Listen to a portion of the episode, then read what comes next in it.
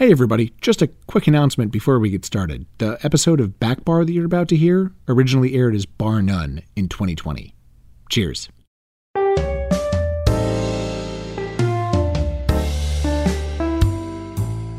So you have a thing. It's your thing. You make it, you worked hard on it, but you can't sell it. And I'm not saying you're not trying hard enough or anything like that. I'm just saying that nobody, and I mean nobody, wants to buy it. There is zero market for your thing. So, what do you do? Market research? Pivot your approach?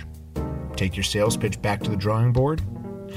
Or do you find somebody else, another person who's also got a thing that they can't sell and say, hey, you know what? Let's team up. And then the two of you, now that you've got your two things that nobody wants, do you go out and find a third person with a third thing that they can't sell and wrap that up into the whole package too? And then, after you've got all three of your unsellable things all tied up with a bow, do you then hitch all three of your endeavors to a viral marketing campaign that's centered around a novel and unproven technology? I mean, it's a strategy. And I don't know that it'd net you a lot of VC investment. But, under the right circumstances, it just might help you invent a classic cocktail. I'm Greg Benson, and this is Bar None.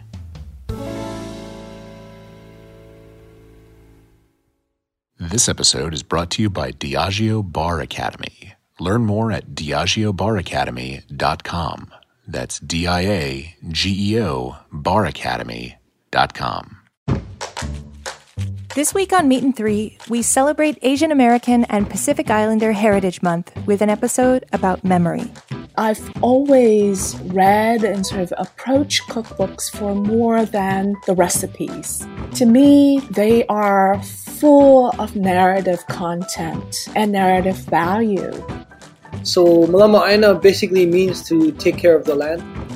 For us as Hawaiians, it's taking care of our older sibling. But I do remember like definitely feeling like self-conscious about it, like being the only one who kind of wasn't eating a sandwich and like didn't have a bag of goldfish or lunchables. Listen to Meat and Three wherever you get your podcasts. Hey, everybody, welcome back. Today, we're talking about what may be the most improbable success story in all of cocktaildom the Moscow Mule. It's comprised of three different products that no one in pre World War II America wanted to buy, and yet it somehow went on to become one of the most enduring cocktails of the 20th century. There are a few origin stories kicking around for this drink, and they vary on the particulars, but most of them hit the same major beats pretty consistently. One day in 1941, a vodka salesman, a ginger beer brewer, and a copper mug scion are all sitting around the Cock and Bull pub in Los Angeles, washing down their unsuccessful endeavors when, at some point, they get to talking. Now, the divine spark of inspiration comes to them all in good time, but first we have to find out who these people were and what sorrows exactly they happen to be drowning on that particular day. And because this is the show where we talk about history's favorite drinks and how what we drink shapes history, we're going to start with the vodka guy first. John Martin was president of Heublein Incorporated in 1939 when he bought the rights to a struggling brand called Smirnoff. Before Prohibition, Heublein had been a respected player in the liquor imports game, but after that got shot to hell in 1920, they'd coasted along on the sales of their most famous product, A1 steak sauce. Maybe that's why the company's directors were less than thrilled with Martin's purchase, or maybe it's because the brand was, by all measurable standards, spectacularly tanking. Nevertheless, John Martin paid out $14,000, and for his trouble, he got a tiny operation in Connecticut, run by a Ukrainian immigrant named Rudolf Kunett, that at the time was America's only producer of vodka. Remember, this was the 1930s, and the taste of prohibition and all that bathtub gin were still very much on America's taste buds. Whiskey was dominating America's liquor sales, and for good reason. If something was brown, it meant you could trust it. It had been distilled and aged and bottled by someone who presumably knew what they were doing. If something was clear, there was a chance it could kill you. Age spirits meant that somebody somewhere along the line cared, but who really knew where clear spirits came from?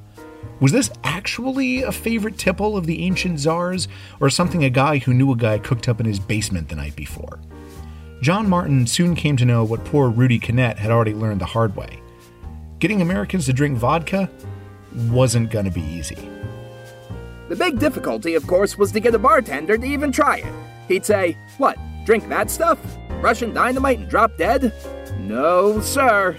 Meanwhile, on the West Coast, a man named Jack Morgan had a similar predicament. While he was in school in Great Britain, Morgan developed a taste for ginger beer, but he couldn't find a brand with sufficient kick back home. At the time, the country was obsessed with ginger ale and didn't have much appetite for its spicy, rambunctious cousin. So Morgan, who owned the Cock and Bull pub in West Hollywood, decided to market his own brand under his bar's name and ran face first into the exact same problem John Martin had. People weren't buying it. So now we've got two guys with similar brands, similar problems, even similar names who can't sell their products out of a paper bag. I owned the Cock and Bull restaurant in Los Angeles, so I had Cock and Bull ginger beer made for me in Los Angeles. And of course, I couldn't sell it because Americans didn't like ginger beer, they liked ginger ale. Yeah, I know, they even sound the same too. But then, of course, there's the third ingredient. And no, I'm not talking about lime juice. Anybody who's telling you they invented lime juice is trying to sell you something, and it's probably Rose's, and you probably shouldn't buy it. What I'm talking about is the mug. So I think it's like actually a delicious drink, but that alone wouldn't do it because nobody's going to come in and say, "Oh yeah, you know, I'd like a vodka drink and put some ginger beer in it and throw this in there." Like it's as a customer in a bar, there's only so many things I know. To get a better handle on the economics behind the mule and why and just how this whole three part scheme actually worked, I talked to Robert Smith, the host of Planet Money on NPR. We met up at the Brooklyn Central Library, where we definitely did not drink Moscow mules, and we talked about the market forces behind mixology. And so, even though the drink itself might have been popular on taste, without the like gimmicky aspect to it, the name and the cup, like especially you know the the copper cup, because if you, if you don't have that, then I, it wouldn't be on my top 10, 20 drinks. I wouldn't. I'd forget about it even with a lot of time to think about it, I don't know that I can name you another drink that's so inexorably tied to its glassware. Maybe the martini, but I've gotten martinis in coupe glasses and Nick and Nora's before, and I've been perfectly satisfied. But if you serve me a Moscow Mule in a highball or a rocks glass or anything that I can see through, it just doesn't feel right. Which is why it's weird that we know so many little tiny details about Vodka John and Ginger Jack and almost nothing about who brought the mugs. A lot of the origin stories provide similar details. She was an immigrant, she inherited a copper mine, she was dating one of the two guys we've met already. But other than that, there's next to nothing. No personal details, no background info. It's as if after that day in 1941, our mystery woman just disappears. That is, until 2014. This is JJ Resnick. My great grandmother, Sophie Berezinski, uh, actually invented the Moscow Mule back in 1941. Six years ago, JJ Resnick launched Moscow Copper Company. Their mission was twofold sell reproductions of the original mule mug and rescue great grandma Sophie from decades of obscurity. And Moscow Copper's website didn't pull any punches in putting 75 years of vagaries to bed. In 1941, I was a woman on a mission. I had immigrated to the United States from Russia and was carrying a heavy burden 2,000 solid copper mugs. My father owned and operated a copper factory in Russia known as the Moscow Copper Company. And I had created the design for the original copper mug that is now so famous. But neither I nor my father were able to sell the mugs in Russia. So the decision was made that I and the mugs would journey to America. After all, it was well known that America was the land of opportunity. However, after some time, The mug seemed destined for the scrap heap in America, too.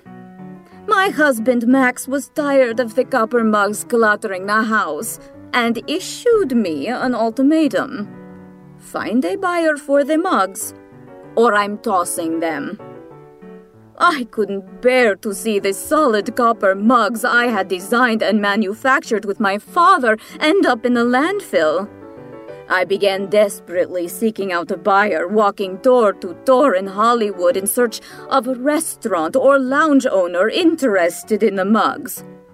During one of my long days in search of a buyer for the mugs, I walked into the Cock and Bull pub at just the right time on the right day in 1941 to help create a cocktail America would fall in love with. I had never met this woman, but I had heard so many great things about her, and I was not old enough to consume her famous invention. So it, it was just something as a kid, I would sit back and listen and just take it all in and, and think, wow, this woman really was something else. It didn't take long after that fateful day for the Moscow Mule to take off.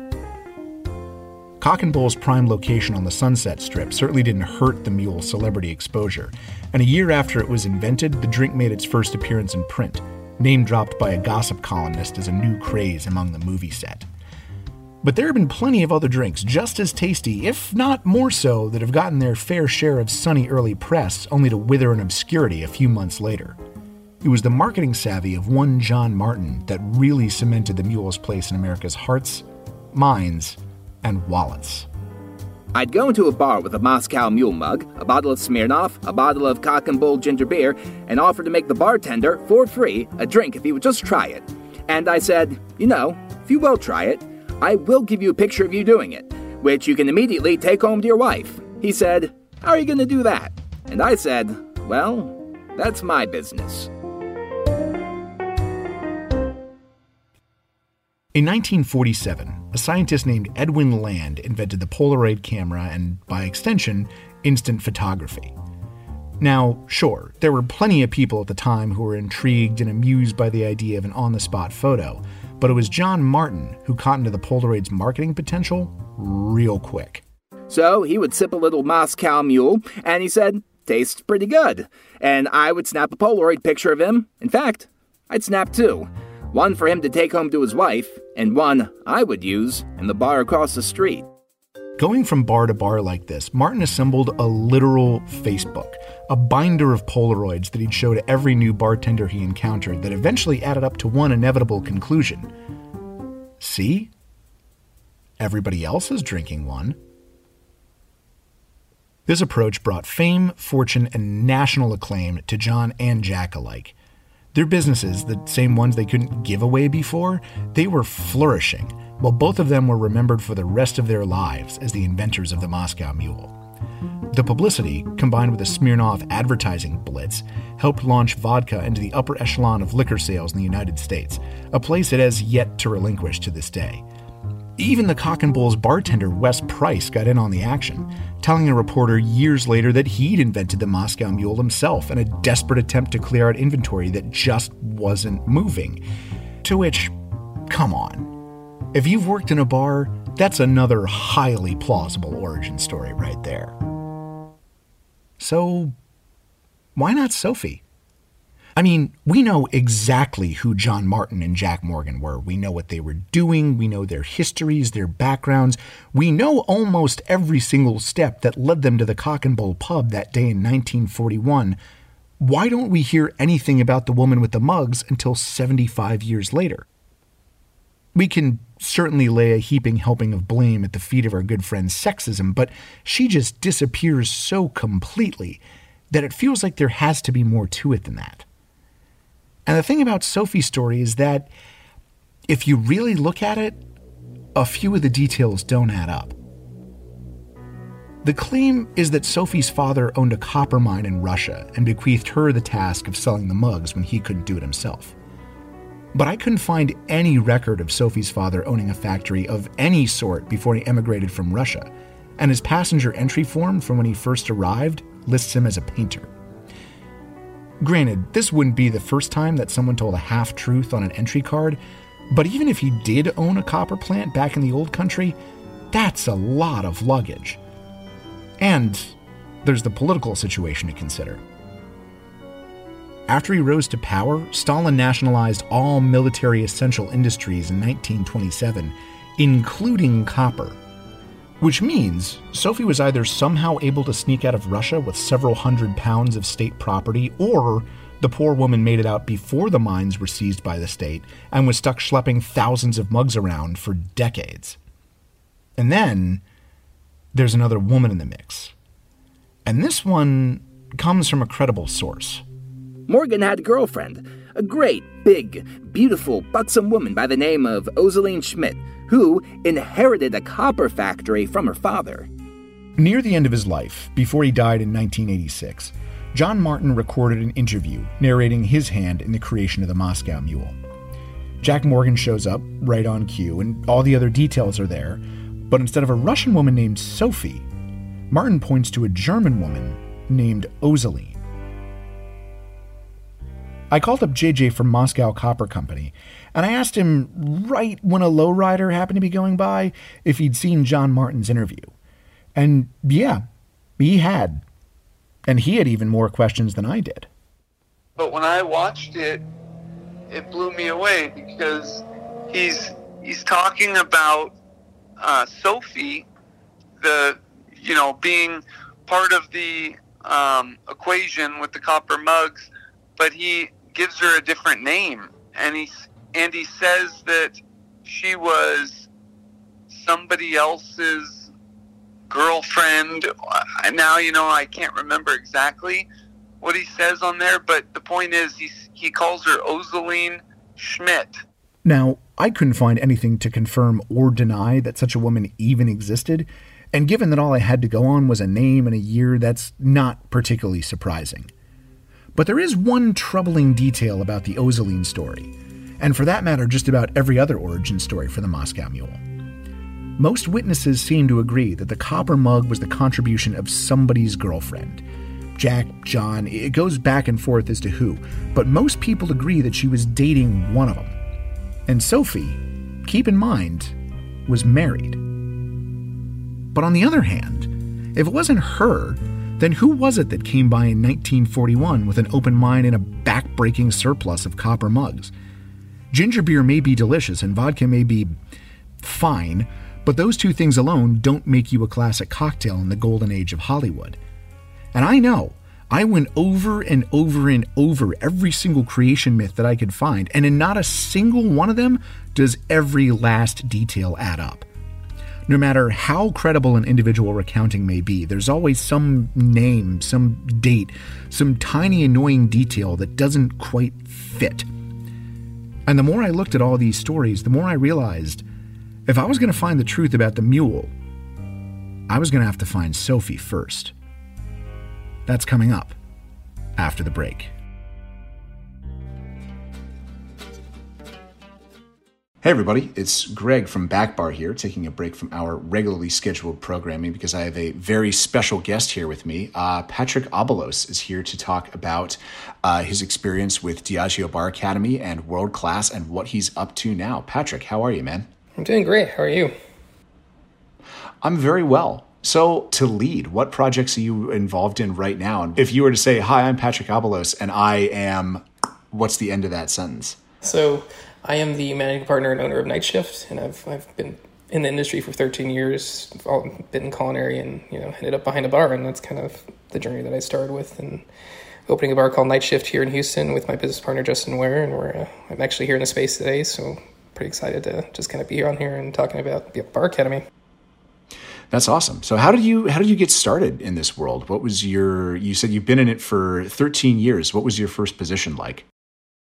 So I started as a dishwasher back home in uh, Silver City, New Mexico. It's kind of where I got my my feet in the industry, and then got really into cooking uh, in high school, and ended up starting becoming a line chef after I started working as a dishwasher, and then from there, I decided I wanted to go to almost almost went to culinary school. Didn't go to culinary school. Decided to get my business degree in hospitality management, and then kind of went down that path, and has kind of led me here to where I'm at today. So it's pretty exciting.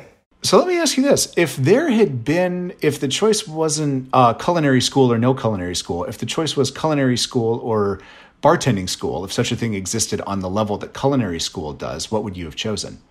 See, that's a great question because if I was going to go back in time and tell my younger self what I'd want to do, I really, really wanted to be a chef and work in a kitchen. Um, and then I realized I was missing that part of having that guest interaction, and that's where I kind of fell behind the bar because the bar is kind of like cooking, if you think about it. We mix with different spirits and liquors, and it's building around kind of the same flavor concepts as a, as a dish is way we, we do the training when I talk about cocktails. And, but you have that guest sitting in front of you, and you get to see that immediate reaction or gratification when you hand them a really good cocktail, and it's what, exactly what they wanted. So, talk to me about um, why why you think there wasn't, especially not 13 years ago, but even you know until very recently, why you think there wasn't uh, a good bartending class option out there. There just was. It, it's it's a very self taught trade, and I guess it's a two part question. Why is that, and is that the way that it should be? I mean, if you think about a lot of like technical and vocational careers, a lot of it's about um, you have a, you have a mentor and apprentice. So like when you think about like welders, there's there's apprentice welders, and it's one of those things where you learn from your predecessors what the skills were. And I think bartending is is very much a technical vocational specialization. And I think if you think about in the past, that's basically what they had. They didn't have technology like we did, and we do now. And I think a lot of what we're seeing is is bartending schools are going more digital, just like uh, Diageo Bar Academy is a whole digital platform. It's pretty much a one stop shop for everything you need. It's been in existence for 10 years, actually. And um, most recently, like it's really easy to sign up for. You just go online, you put your information in, you have access to all this information that that um, Diageo has been acquiring over all these years.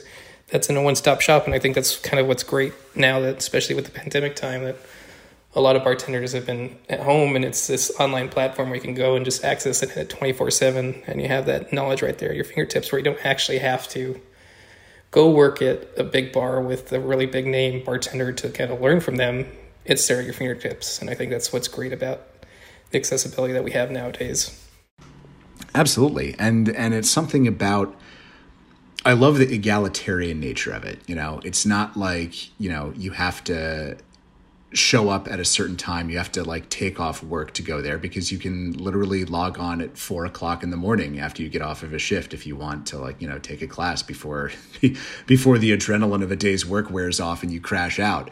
And you don't have to shell out a bunch of money for it because it's free, which I really enjoy. And I think that maybe is is that the key? Is the key making the education so that everyone can do it?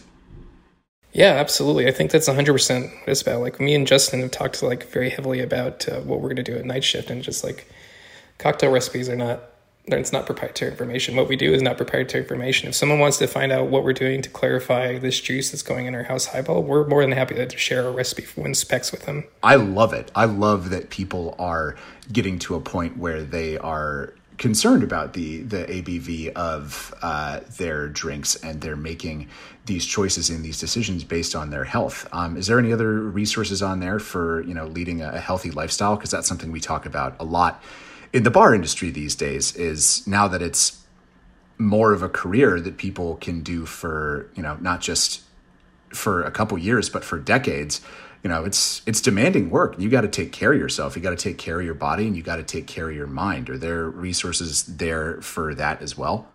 Yeah there's there's master classes that are available on the bar academy as well. So it's live discussions that um, national finalists have had with other people or industry vets have come in and just had discussions about bartender bar wellness. And just as far as the Diageo Bar Academy like again it's it's really easy to sign up. Um, go online and put your email. They do send out emails every so often, got in or out, and pretty much you have all this information at, at, your fingertips. You have podcasts, you have all the calculators, you have downloads and stuff. You can be something that I recommend. We do some consulting as well, like consulting clients. I recommend like, hey, sign up. There's information on how to run a bar program here. Like I can teach, I can spend time and teach you, but it's all there at your fingertips and just it's there. Just put yourself. It's there. It's free. Do it when you can. At the end of your shift, you can just jump online um, it's really good because it's anywhere from 35 to 60 minutes long, depending on which class you go in. That you get certificates at the end of each one that you can hand over to your supervisor or you can add to your resume or portfolio. So take advantage of it. It's free. It's free. It's free. Free education. Why not? Nothing beats free, right? Yeah. Well, uh, Patrick Abalos from Night Shift, thank you so, so much for uh, joining us today on the show. And for more info about what we were just talking about here, you can go to diageobaracademy.com, log in, see what's going on, check out some of these courses. Totally, totally gratis. That's D I A G E O baracademy.com. Check it out, and thanks. Listeners, I want to tell you about some mighty fine spirits that are coming out of the state of Texas. I discovered them at a Tales of the Cocktail tasting room two years ago, and you know that I wouldn't be here telling you about them if I didn't think they were worth telling about. Violet Crown Spirits are the first people ever to produce absinthe in the Lone Star State, which would be impressive in and of itself, but it's doubly so because they're making two of them. Their classic emerald absinthe layers fresh cut hay and meadow sweet notes over a rich foundation of black licorice, and their opal absinthe is a bright and fascinating addition to any bar. And don't sleep on their jasmine and elderflower liqueurs or the midnight marigold amaro either, trust me. To learn more and find out where they're near you, visit violetcrownspirits.com and tell them that I sent you. Cheers. Took my breath inside his hands and never gave it back.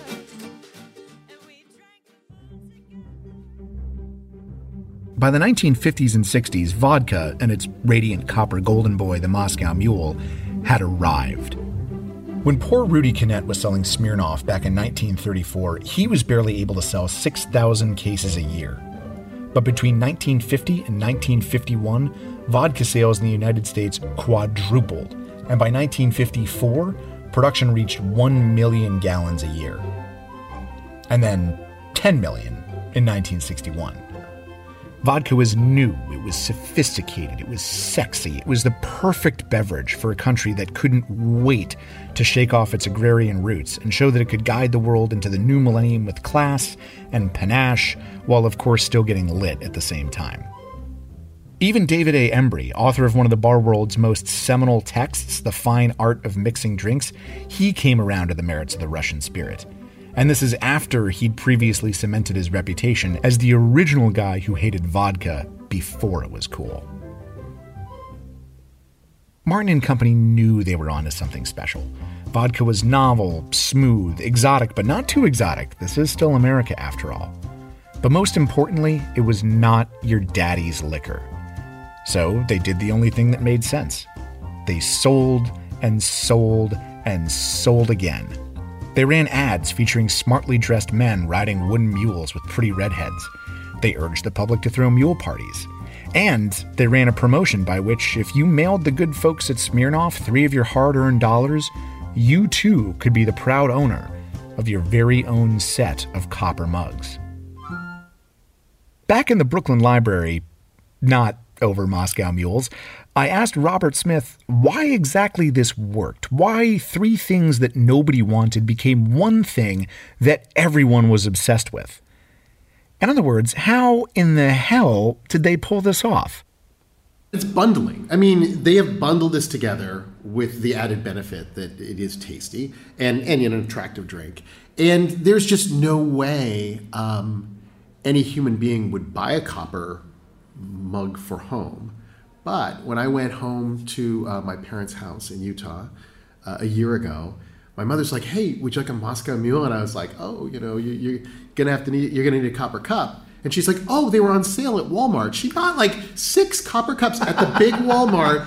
Oh, you know, for like seven dollars or something, which uh, probably not pure copper, uh, copper colored cups. But the fact that the Walmart in rural Utah was stacking was stocking these cups. Like that is an amazing that shows you how well they've done at marketing it. Bundling isn't anything that morgan and martin came up with on their own. It's a technique that's been around for ages. But it does provide the bundler the advantage of being able to say what? No no these aren't three old things.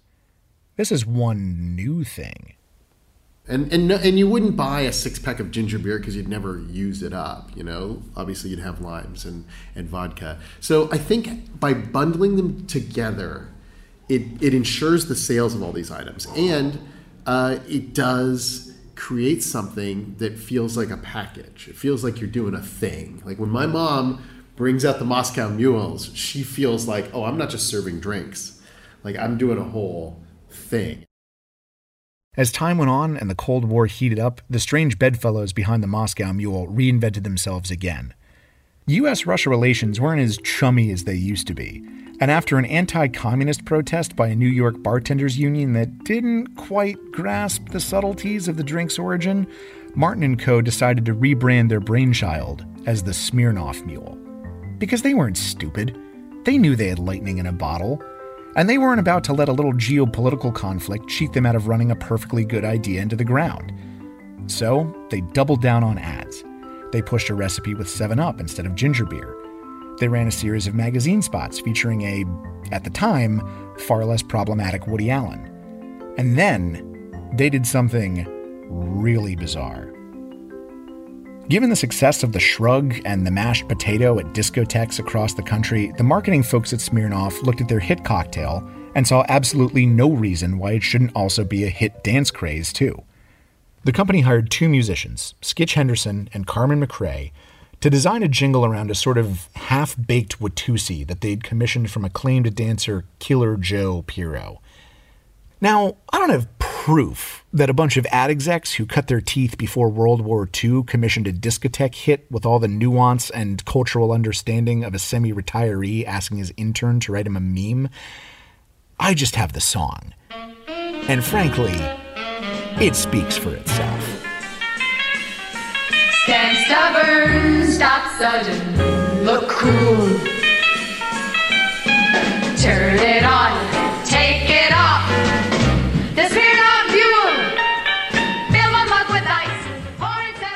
It's not great. But really, it doesn't need to be. This was the height of post war capitalism. America had cash, it had power, and it had something to prove. Buying stuff had temporarily replaced baseball as our national pastime. So if you couldn't move your bottle as a spirit, try it as a cocktail. And if it worked as a cocktail, why not a number one hit single? This country has always been a place where if you could dream it, you could make it. But in the 1960s, if you made it, you had a moral obligation to sell the shit out of it too. Which is probably why the mug stuck around as long as it has. Over the years, a couple of books will recommend a tin mug or an earthenware mug, but even through the cocktail wasteland of the 70s and 80s, the Moscow Mule and the copper mug stayed pretty inseparable. And Robert has a theory as to why. But the Moscow Mule also has this virtue of signaling, which is you can see from across a bar if someone is drinking a Moscow Mule, right? Because they, you know, and it, it's nice the way the copper, you know, beads up and even gets a little frosty if you've if you got super cold. And when you see it, it's like definitely a signal, like, oh, that person isn't drinking sort of a generic brown cocktail or some sort of fruity fruit drink. And you know, I don't know, it just feels like, oh, like look at that guy, like, ooh, fancy. JJ from Moscow Copper agrees. A mule just isn't a mule without the mug. The copper mug is everything. I mean, vodka, ginger beer, and and lime together in a glass is okay, but I mean, it truly has a different flavor profile without the mug. You know, it's just not a Moscow Mule without the mug. That's the bottom line. The mug might have been taking a victory lap, but as far as tracking down JJ's great grandmother, I wasn't having a lot of luck. I'd found Sophie in the National Archives, listed in the 1930 and 1940 census as living in Brooklyn with her husband Max. Granted, that would have given her a chance to get to LA in time to invent the Moscow Mule, but she'd have been cutting it pretty close. And then there's another document, a petition to be naturalized from 1950. In this form, which Sophie signed, she lists her date of birth as New Year's Day 1896 and her date of entry into the US as April of 1906. Now, 19th century Russian birth records should always be taken with a grain of salt, but in light of this and a few other documents I came across, it seems very likely that Sophie was living in this country sometime before her 10th birthday.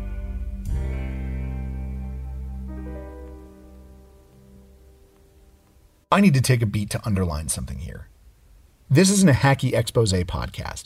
There is no supervillain conspiracy, and JJ Resnick is not out to deceive anybody. While I was working on this story, I had multiple conversations with JJ and others at Moscow Copper, and I found them to be honest, straightforward, and forthright. They're not trying to pull the wool over anybody's eyes, and they're certainly not cackling to themselves while they twirl their mustaches in a bathtub full of money. Yes, there are parts of their story that don't add up, but those parts are stories. Every family's got them. That one about that distant relative that we believe because, sure, we share genetic material with the protagonist, but it's fun. And it's just that little bit nicer to live in a world where it actually happened. After I found Sophie's petition to be naturalized, the one with her immigration info and date of birth, I sent it to JJ. A couple of weeks later, we jumped on the phone to talk about it. What do you think, based on the document that I've shown you, that Sophie designed the mugs herself? Um, I mean, to be perfectly honest, I'm I'm not sure still how I feel about this. It's something that's just it's been resonating. Um, you know, as I mentioned to you before, if if the documents that you've discovered are all entirely accurate, um, you know, and she really did come over earlier than I had been told, then I suppose I suppose anything's possible, right?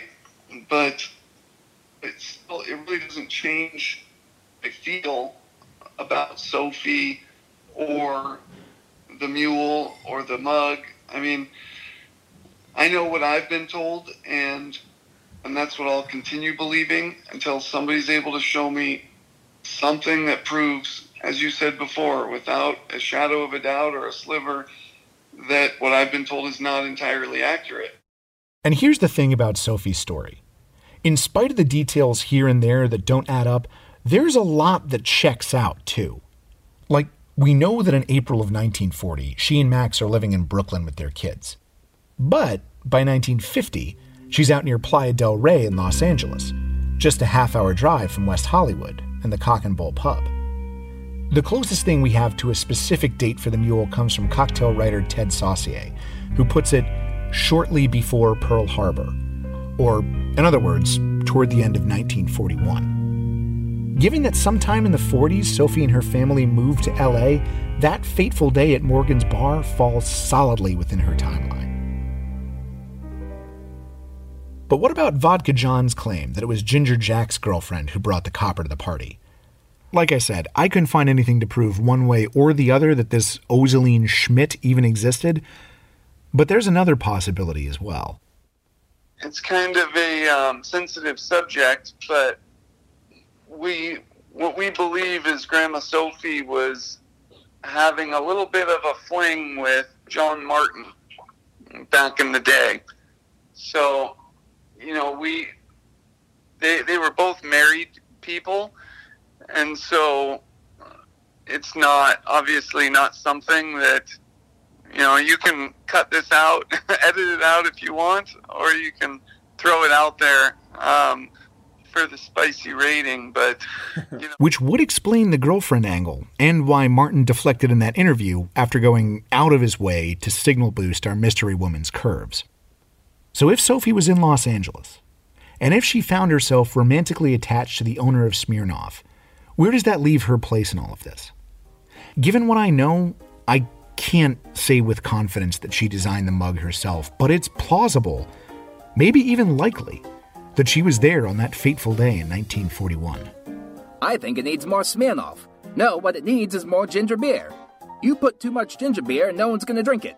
Put too much Smirnoff and it's gonna kill someone. People like a lot of So, picture this Sophie, newly arrived in Los Angeles, arranges a meeting with her secret lover, John. He promises her they'll go to lunch, but instead he takes her along on business. Again. And so she's stuck sitting at some bar while John and his buddy Jack argue about how to get rid of his ginger beer and John's vodka, and meanwhile she is bored and a little pissed off and wondering why nobody's asked her advice yet because for crying out loud, she's Russian. If anybody in that room knows how to sell vodka, you'd think, But no, she just has to listen to them carp and carp and carp, and she is so mad and so hungry, and she swears to God that if she has to hear just one more asinine idea, she's just gonna.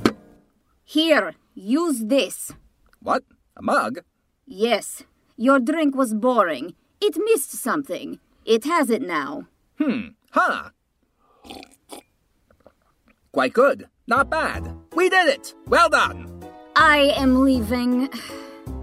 As for what actually happened, the honest to God 1000% lock solid, I went back and witnessed it in a time machine with my own two eyes truth, I have no idea.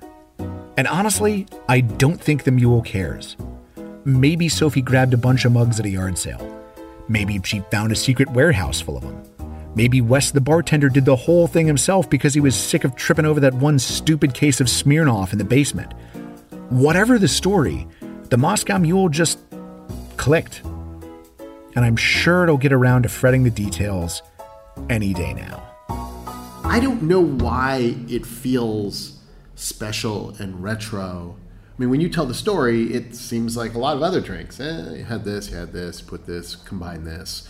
It's not that unique a story, but maybe it's it does come down to when you see when you see a Moscow Mule, like you remember it, like you remember it, like you see it in a TV show, you see it in a bar, you're like, oh, it's a Moscow Mule, like it like triggers something, and however it came about, somebody found a little piece of marketing magic, you know, that turned normal things into something that felt retro and foreign and uh, exotic, right? And so, you know, at that point, it's all story. Like, who cares? Like, add a little more story to the story, right? you know? JJ sold Moscow Copper in 2019, but he's still committed to telling Sophie's story. And I mean, it's a family legacy. How could he not be? During our last conversation, I asked him if knowing what I'd found out about her had changed anything.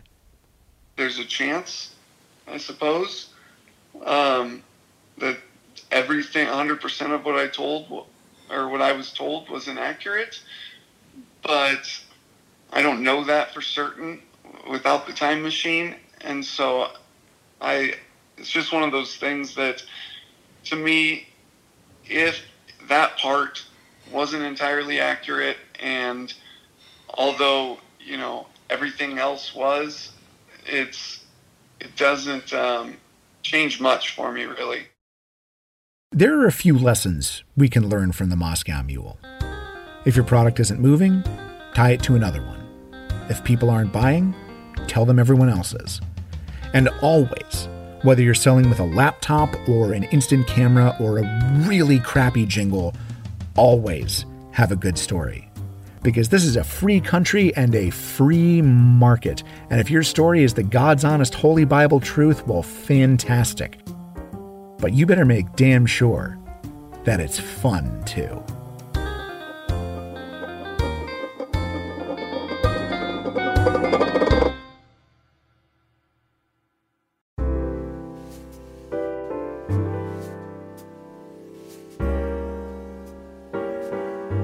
This episode of Backbar was written, researched, and directed by me, Greg Benson, with research assistance from Katherine Erickson. Keegan Cassidy and I produced, while Ryan Laney scored, edited, and mixed our show. You can find his work at ryanlaneymusic.com. Backbar is powered by Simplecast. A huge thank you to our two guests on this show. Robert Smith is a host of Planet Money on NPR, which, if you don't subscribe, you should fix that. Like, right now, on this device, do it right now. And to JJ Resnick, who, along with everyone else at Moscow Copper that I talked to, was unbelievably generous with his time and was much, much cooler than he was obliged to be about me poking around in his family history. I wish him and everyone at MCC the best of luck. Thanks as well to Sasha and Lena Prokhorova for lending me their expertise on Russian history, as well as our amazing cast. John Martin was played by Elliot Kashner, Jack Morgan was played by Elliot Kashner, and Sophie Berezinski was brought to life by none other than the wonderfully talented Carolyn Kashner. Thank you so much for listening to Heritage Radio Network, food radio supported by you. For our freshest content, subscribe to our newsletter Enter your email at the bottom of our website, heritageradionetwork.org. Follow us on Instagram and Twitter at heritage underscore radio. Follow me on Instagram at 100proof greg, that's 100 with numbers, not letters. And you can also find us at facebook.com slash heritage radio network. HRN is a nonprofit organization driving conversations to make the world a better, fairer, more delicious place. And we couldn't do it without support from listeners like you. Do you want to be a part of the food world's most innovative community? Subscribe to the shows you like, like, say, this one right here. Tell your friends, and please join the HRN family by becoming a member. Just click on the beating heart at the top right of our homepage. On our next show, we're looking at bitter times, bitter flavors, and what is, according to many, the greatest cocktail of all time. That's in two weeks for more on history's favorite drinks and how what we drink shapes history. Cheers.